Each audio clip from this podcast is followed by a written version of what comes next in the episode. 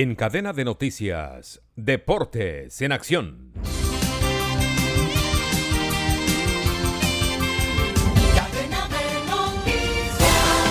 Muy buenos días.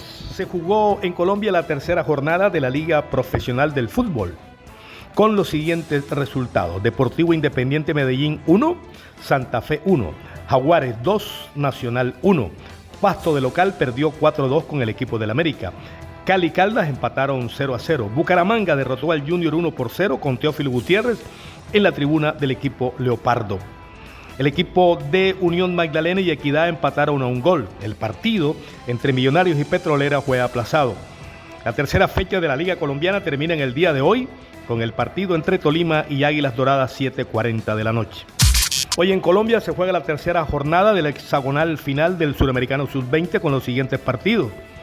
Venezuela-Uruguay jugarán a las 3 de la tarde, Paraguay-Brasil 5 de la tarde, cierran la jornada Colombia-Ecuador sobre las 8 de la noche.